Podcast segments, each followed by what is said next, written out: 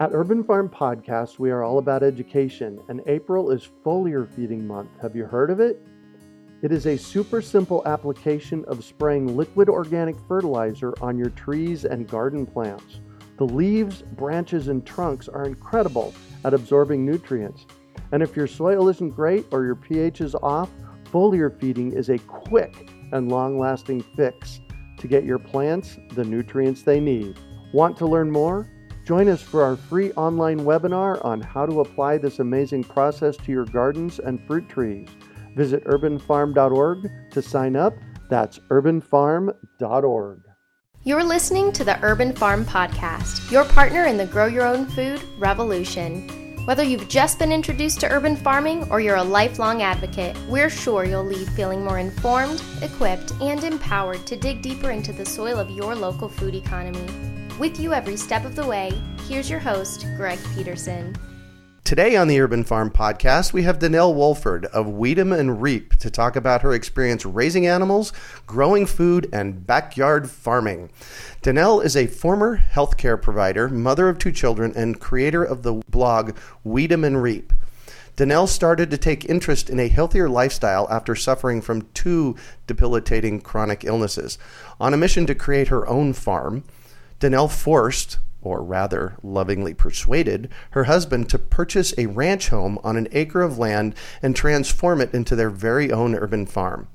Danelle blogs at Weed'em and Reap, where she writes about sustainable backyard farming, traditional food, and natural remedies. Welcome to the show today, Danelle.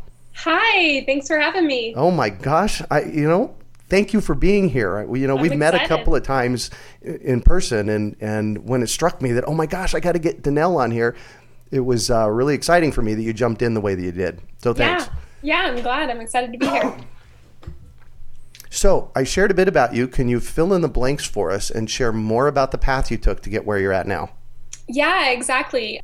You know, I'm kind of known as the goat lady, but I don't really, uh, I don't really have a farming background. So I actually grew up just a city girl, loved animals, but didn't really have a farming bone in my body. Uh-huh. And I started to struggle with some health issues and and just just little things here and there. And so I was as I was researching health and what I could do, I I was just so attracted to the farm lifestyle and I don't know how I got it in my head that I needed a goat, but just all of a sudden one day I was like, this is this is what I got to do. I got to go get a goat.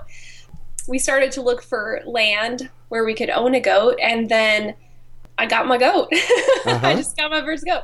And Uh-huh. When um, was that? That was probably I think eight years ago. Oh I my think gosh. eight years ago. Yeah All right, cool. yeah, I remember that first experience of um, not knowing anything and jumping right in. Uh-huh. Uh, we were pretty apprehensive about owning anything other than a dog, or you know, just like a domestic little household animal. But when we started with chickens and goats and all that, it just really opened our eyes to to the whole lifestyle of growing your own food, and it just sparked something in us. And so I started to uh, have people say, "Hey, you should write about this." So I started to write about it, and in the beginning, it was just writing about all of my failures, Mm. um, all of the ridiculous things that happen when you get your first goat and you don't know what you're doing, and it started to get more and po- more and more popular. And then I realized, um, after I got some experience under my belt, I probably should give actual advice, not just show like what I'm doing wrong. And so I started to do that, and I just noticed there were more and more and more people in the world doing what I was doing, and we had this connection. And so uh, I just feel like now I have all of these farming friends all over the world, in Australia, New Zealand, and Ireland, and in the U.S., and we all just, you know, we're just trying to grow our own food and get back to that more basic style of living. Wow, fantastic. Yeah. So, what really got you interested in farming? Well, really it was it was probably just my health issues and really realizing that there weren't a lot of options for me. I was really wanting to um, raise my family on raw milk, especially raw goat's milk. My son was dealing with asthma, and I had read that that was one of the best things you could do for kind of a sickly asthma allergy child. And so, so we started with that, and um, and that really is what got me interested. I I was pretty I was such a newbie. Uh huh. But um, but just diving right in was probably one of the best things I could have ever done, and that just led me to years of practice, and now I know everything about it. Wow.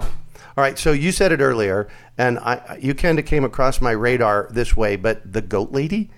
Yes. so yeah. say more about you know what happened, and you, you, said a little bit about it, but tell us the story, and and because that's kind of exploded. You got what almost hundred thousand people following you on Facebook. Yeah, yeah, it's nuts. You know, I initially when I first got my goat, that's such a like phrase, you know, but I say it all the time. Uh-huh. I really didn't know anything, and so um, some of the original posts I wrote about were like the first time trying to milk my goat, and I didn't. I, you know, I, I bought my goat, brought it home, and got all ready, and was ready to have this delicious milk, and squeezed and squeezed, and nothing came out. And oh so, my gosh! Just like you know, crying tears, like what am I supposed to do? And so I went and got my old breast pump from. Um, oh from, wow! Yeah, yeah, very innovative. And so I brought it out, and it totally worked. And so anyway, I wrote I wrote about that, and I just think people just really thought all my little newbie goat stories were hilarious. And um, I didn't realize goats were so popular. I mean, they've gotten really popular over the years. They're in lots of little, uh, I guess, spoof videos and things like that. But they're just, they're hilarious creatures. They, they're different than any animal you'll ever have because you know we've had sheep and we've had a cow and they they're different they have these crazy personalities that just um so it's just hilarious so, what makes them hilarious? Well, you'll just have uh, they'll just have all these weird quirks. Like we've had goats before that have fainted over things that freak them out, and we've had goats. Oh my that, gosh! Yeah. Oh man, we've had goats that they're just so funny. Some of them are really naughty. Some of them are really smart, and they can figure out things. Um, we used to have this goat that could like pick up a stick and scratch itself with the stick. And oh no would, way! No, it was awesome. And then and then she would like eat the stick. It would we just would crack up laughing, and it's just that they just have this kind of personality, and they're they stare at you a lot. It's the funniest thing. I don't know.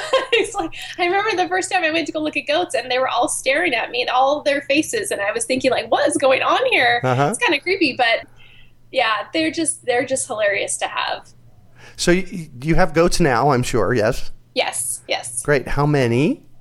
So we actually keep a very small herd because goats produce a lot of milk. So uh-huh. right now we only have we usually only te- keep two goats in milk because two goats will give us about six to seven gallons a week, and that is plenty for. Us. Oh my gosh! Yeah, just plenty for our family of four.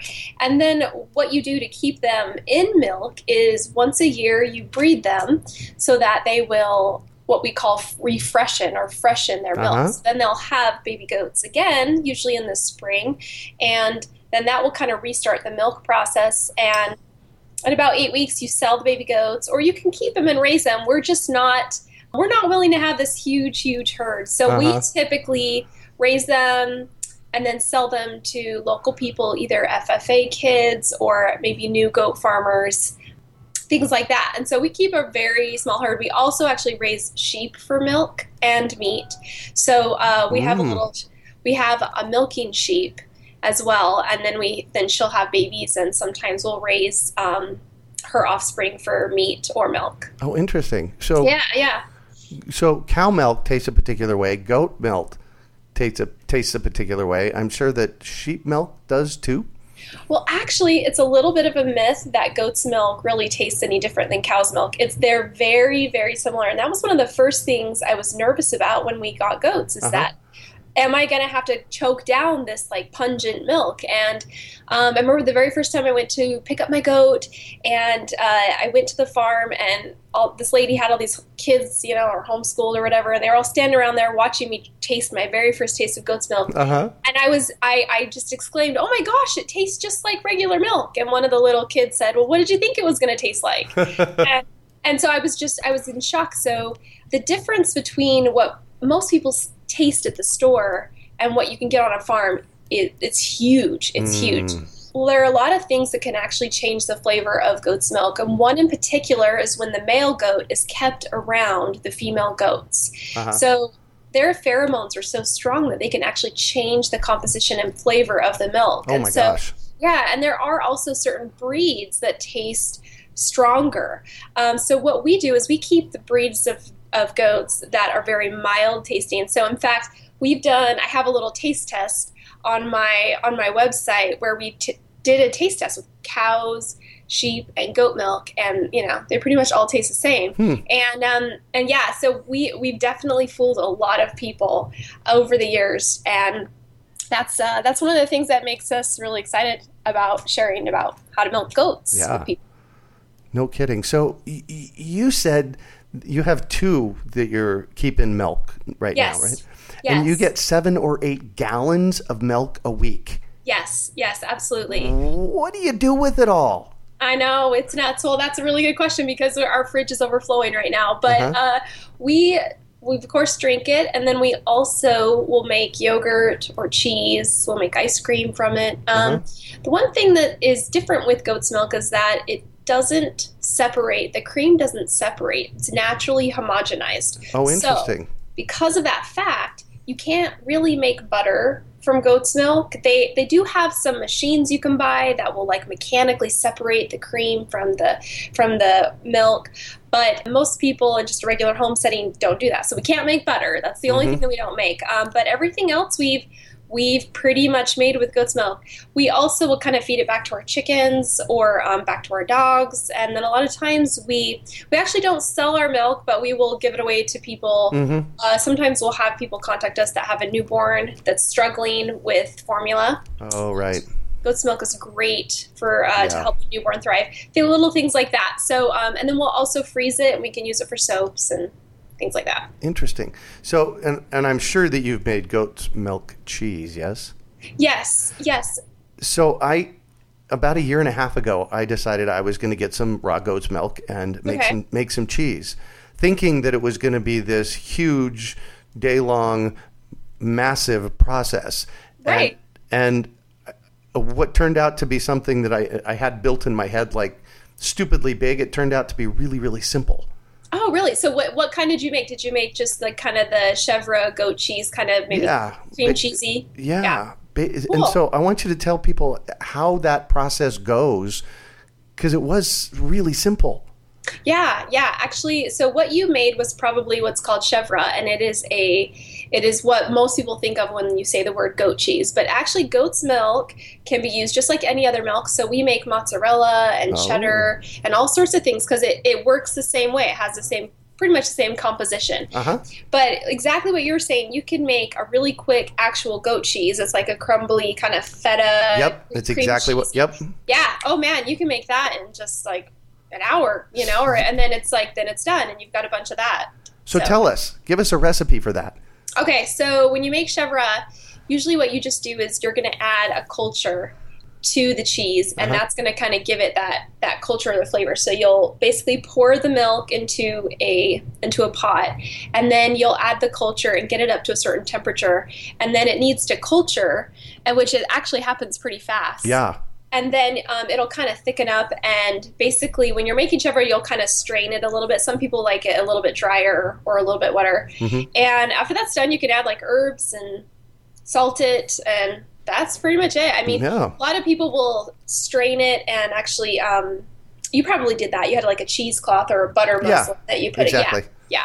So yeah it's it's really easy to make that cheese. What i most of the time what we make is mozzarella so we will put the milk in a big pot and then we'll add an acidic something acidic so you can do lemon juice Right. we, do, we do an actual it's called citric acid and then we will kind of raise the temperature just a little bit get it to the right temperature and then we'll start to basically stretch it and stretch it and stretch it and it turns Oh. into this like amazing mozzarella and we Wow. um, we freeze it and it usually we usually can provide ourselves with the whole whole year of of cheese. we have plenty of cheese. Oh, I'm sure.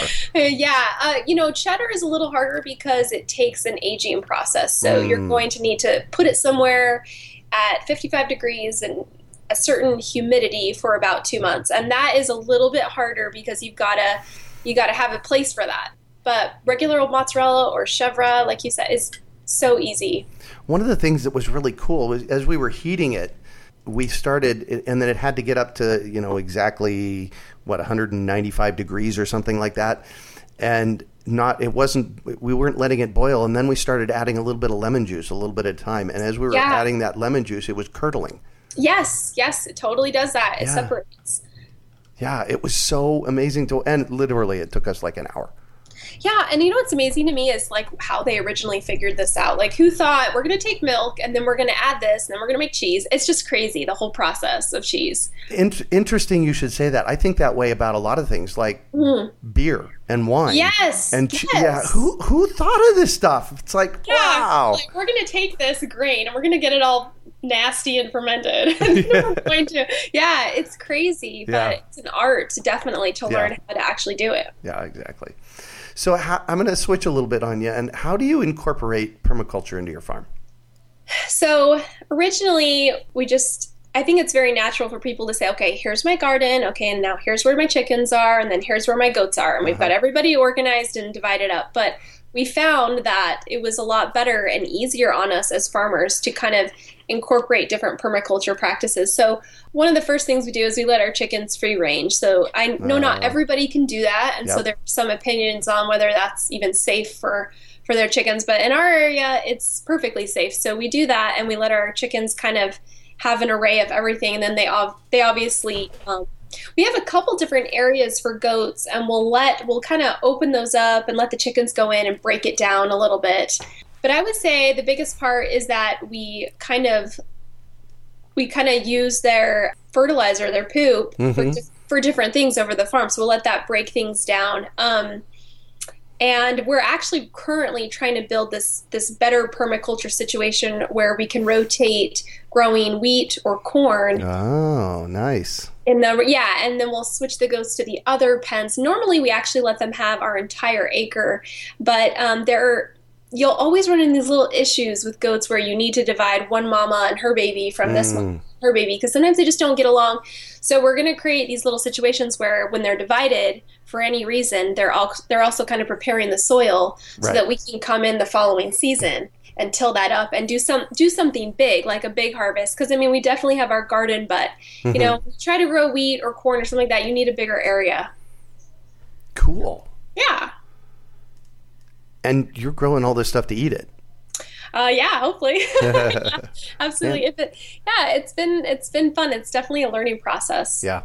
You mentioned um, that you grow you're growing sheep for meat. Yes. That's an interesting process. Tell us, a, maybe not the gory details, but tell us a little bit about that. Yeah.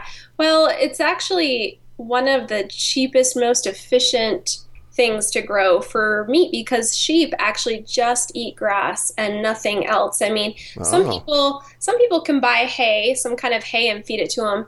But in Arizona, if you have an irrigated lot, I mean, or if you have Bermuda grass, the Mhm. best thing you can do is get a sheep because um, the growing process for them is they're considered a lamb up till one year of age. And so we basically put them out in our pasture.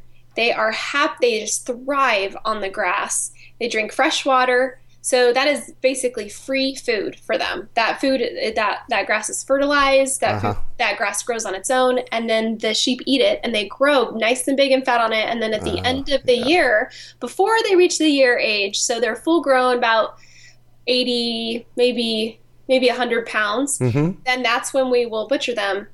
And so they're still called lamb, but lamb doesn't mean baby. That means full grown, but just about right at the year mark. Got it. Um, when you get older than that, then you start getting into the, the mutton terms. Uh huh. Um, but yeah, the reason why we love it is because it is just such an efficient use of all this Bermuda grass that we All have one big myth about goats is that they're grazers and that they eat grass. People will buy goats to mow their lawn, and goats, while they definitely will eat it if they have to, they don't prefer it, and so they don't really have optimal health on just grass alone. So you have to kind of supplement goats' diet with different kinds of forage like hay Right. Uh-huh. or you know whatever. And so, but with sheep, they actually if they eat lots of alfalfa or even if they have a little bit of grain, they will get a lot of fat on their organs and they will Mm. actually get sick and die. Oh wow. So their body composition is a lot different. So they actually just need grass and that's it. I mean, you can do a mineral supplement, but I'm talking about like that's pretty much all their food. Uh-huh.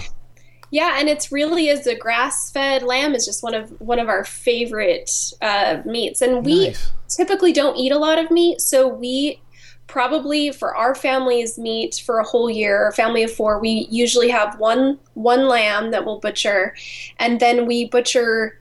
Uh, we do one cycle of meat chickens, uh, Mm, probably right. about thirty chickens, and we put that all in our freezer, and we just make it last for about a year till next year. So, and you have younger kids.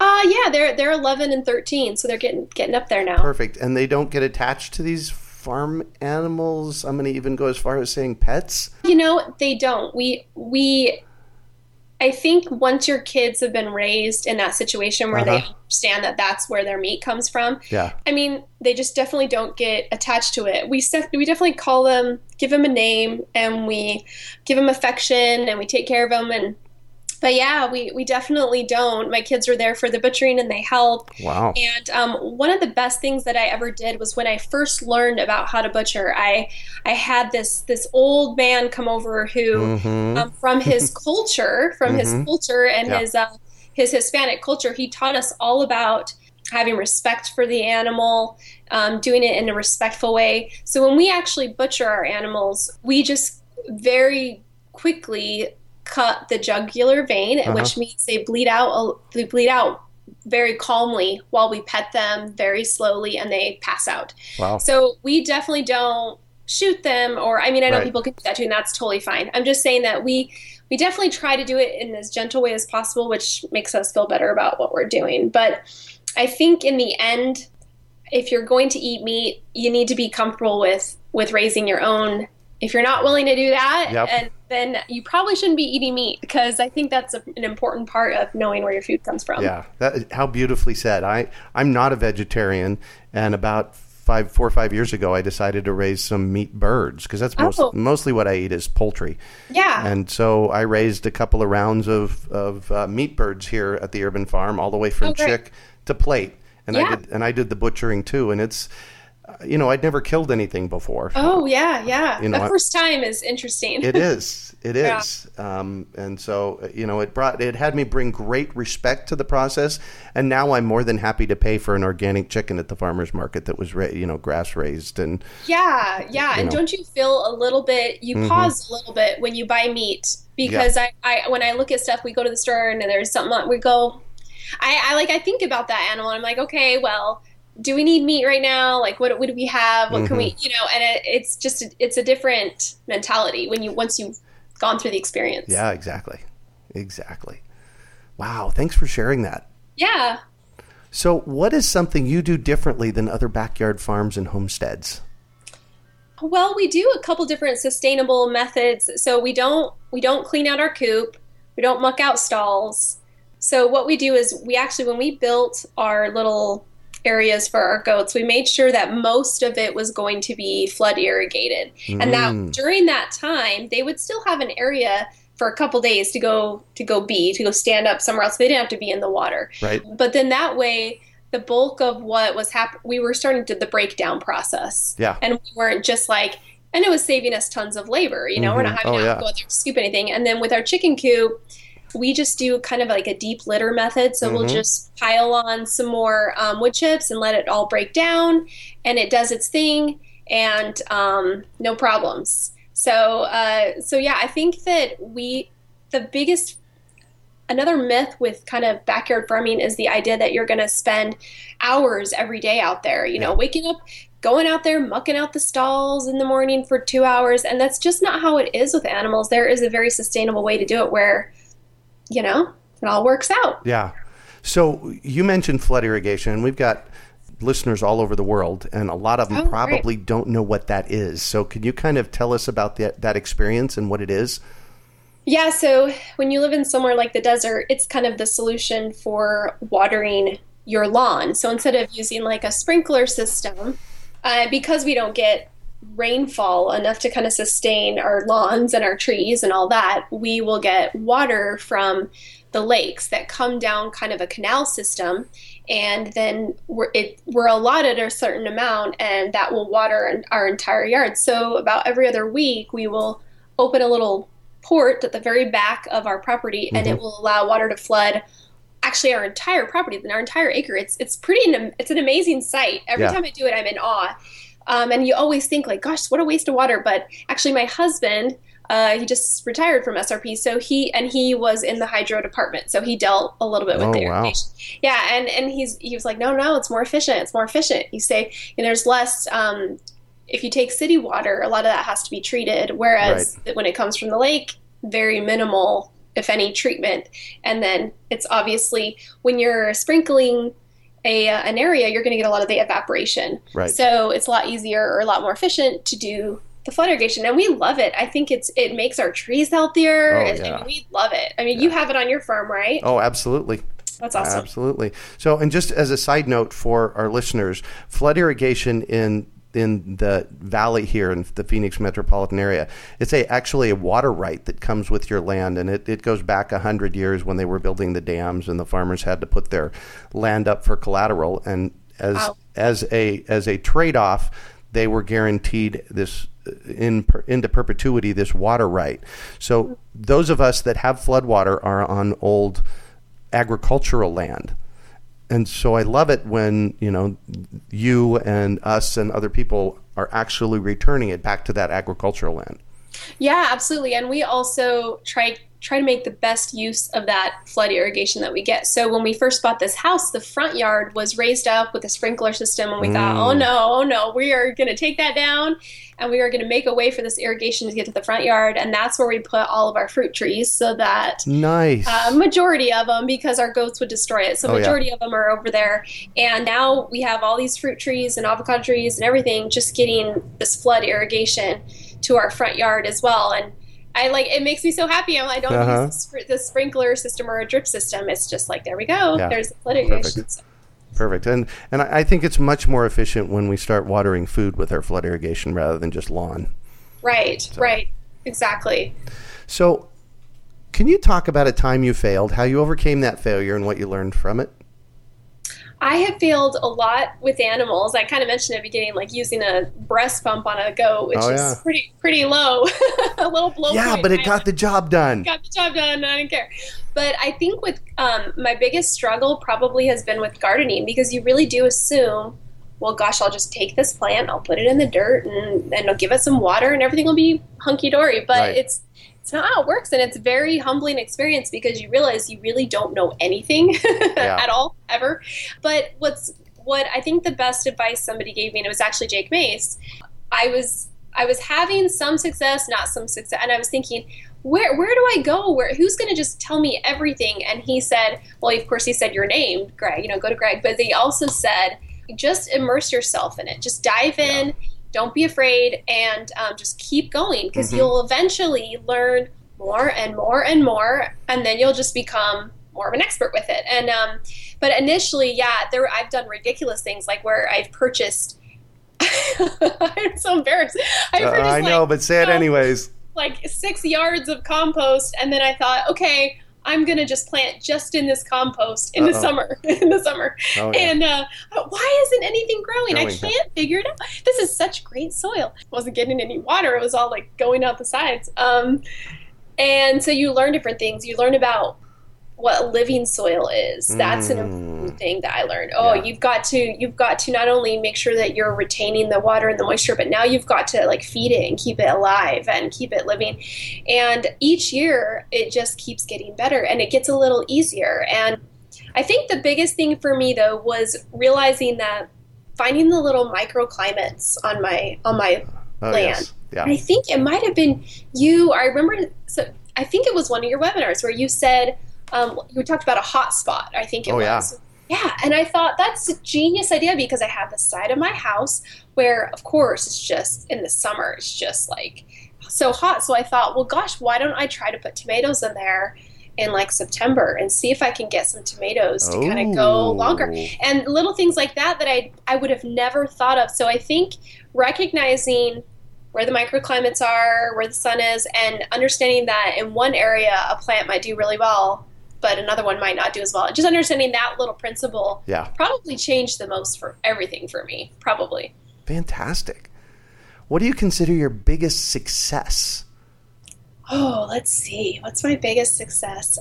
I think my biggest success is not being afraid to just jump in and do stuff. I think that that that's but I mean, I think uh, I always feel little successes. I mean, today we just made salsa from tomatoes from our garden. so that's just Oh, you taste that salsa and you're Oh, just yeah. like this is nothing like the tomatoes in Right. the store. It's amazing. It's an amazing thing.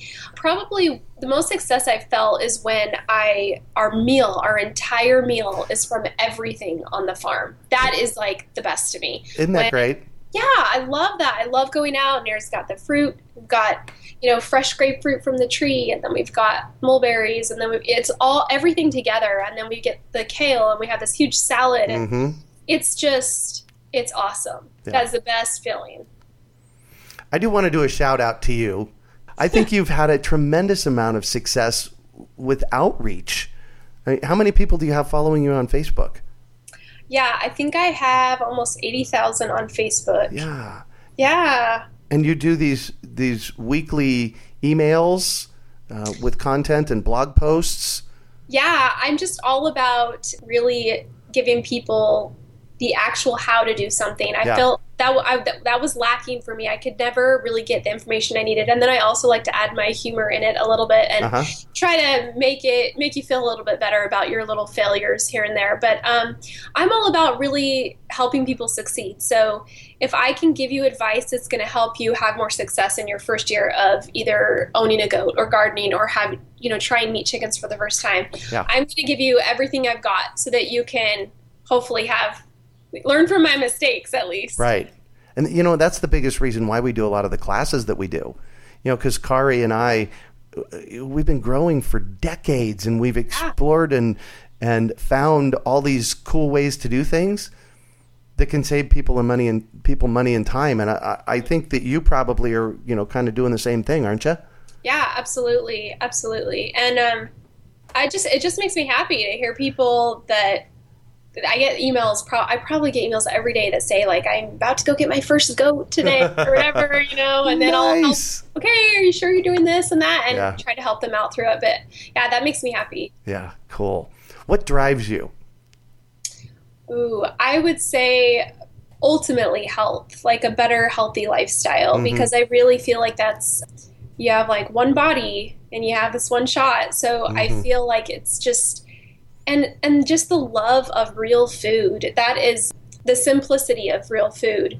It's just it's it's unmatched. You just can't find it anywhere. You can't go to the store and you can't replace it. And so yeah, just creating that lifestyle with my family is just a blast. And I can tell in your voice you just love it. Yeah. Oh, absolutely. Yeah. It's fun. So I'm all about education, and I have to know: is there uh, one book or some internet resources that have been influential in this process for you? Well, you know, I think for me, I'm kind of an online person, so I just dove into whoever the experts were. I listened to them, follow them. But um, I think overall with health, uh, learning, there are a few like traditional healthy books that got me on the health journey, Uh-huh. um, like Nourishing Traditions or oh yes, things like that just knowing knowing that what real whole food could do for me not really being afraid of fat i actually used to be vegan and i used to think that that was the ultimate um, but when i started raising my own food i just kind of found this more natural uh, inclusion of of milk and you know dairy and Yeah. eggs and meat and so for me not overthinking it and just eating the real food diet was more instrumental so i would almost say that even though i know that's not really a farming book but that kind of spurred everything for me yeah. No, and and it, you know when you really think about it, it is. It's Mm-hmm. you know for a lot of people, and and you know several people have talked about this. It's the catalyst that Mm-hmm. gets you thinking about okay, I got to put better food in if I'm going to feel healthier, yeah and that's the catalyst to do it. yeah absolutely absolutely Fantastic. Anything else? Um, let's see. I don't think so. I think I just I really uh, absorb as much as I can. So I Yeah. like. I mean, even though I write about farming and gardening, I watch every one of your webinars. I just do because I know that I might learn something new Yeah. or I might learn something that will tweak or help this other area that I'm working on. And so I think the biggest thing is I just never stop learning. Yeah. Mm-hmm. Yeah, and that. So this morning we had a tour here at the urban farm in, in Oh, the front ya? yard. Yeah, and there was like I don't know, 35, 40 people here for the tour, and there was this young gentleman. He was, uh, no, I'm going to say he was 25. And Okay. that's the cool thing. When I get people coming here physically to the tours, you know, I get people that are 95 and people that are 25 Wow, and cool. everything in between, right? So Yeah. we're talking tomatoes. Right now is tomato season. And we're Uh-huh. talking tomatoes in the front yard. And he kind of stuck up his hand and he said, You know what? Because somebody was asking about birds and how do you keep the birds from your tomatoes? And he said, You know what? My grandmother taught me that if you put a bowl of fresh water in the tomato patch, the birds go to the fresh water, they drink the fresh water, and they leave your tomatoes alone. Really? Do you think uh, that's true? I, I I don't know, but I'm going to try it. And is- and like I said, he was like 25, and and then he said, and I tried it, and I've been doing it for years now, and it works. Oh, so my that's that. One of the reasons I love teaching and doing tours is could I get to learn cool stuff like that too? You know? Yeah, we're Yeah. always learning. I think one of the most reassuring things was when I listened to one of your webinars and you said, Yeah, I just tried to grow beets and it didn't work, or something Yeah. like that. And Yeah. I thought, Oh, that makes me feel so much better because I still, you still have failures, but that's Oh, okay. yeah. You're always learning. I love that. That's, and you know what's so funny is that the, the wisdom that like we lose from those older people. I'm like, I Uh-huh. want to, Right? Oh, How do you bottle it? Yeah. So cool. Yeah. Yeah. So, what one final piece of advice you have for our listeners? I would say just jump in and don't be afraid of of the idea of failure. People always want a sure thing, so they'll ask a lot of questions, but they won't actually just go do it. Mm-hmm. And you know, you just got to go just just jump in. Just go start doing something you know you know one thing and you know there's this one plant you want to grow. We'll read all about that plant and you know ask in groups or whatever and just go for it. Yeah. You just there's no other way because nobody can save you from failure. You're gonna have some failures, Uh-huh. but that that's the good thing. You will never make that mistake again. Yeah, exactly.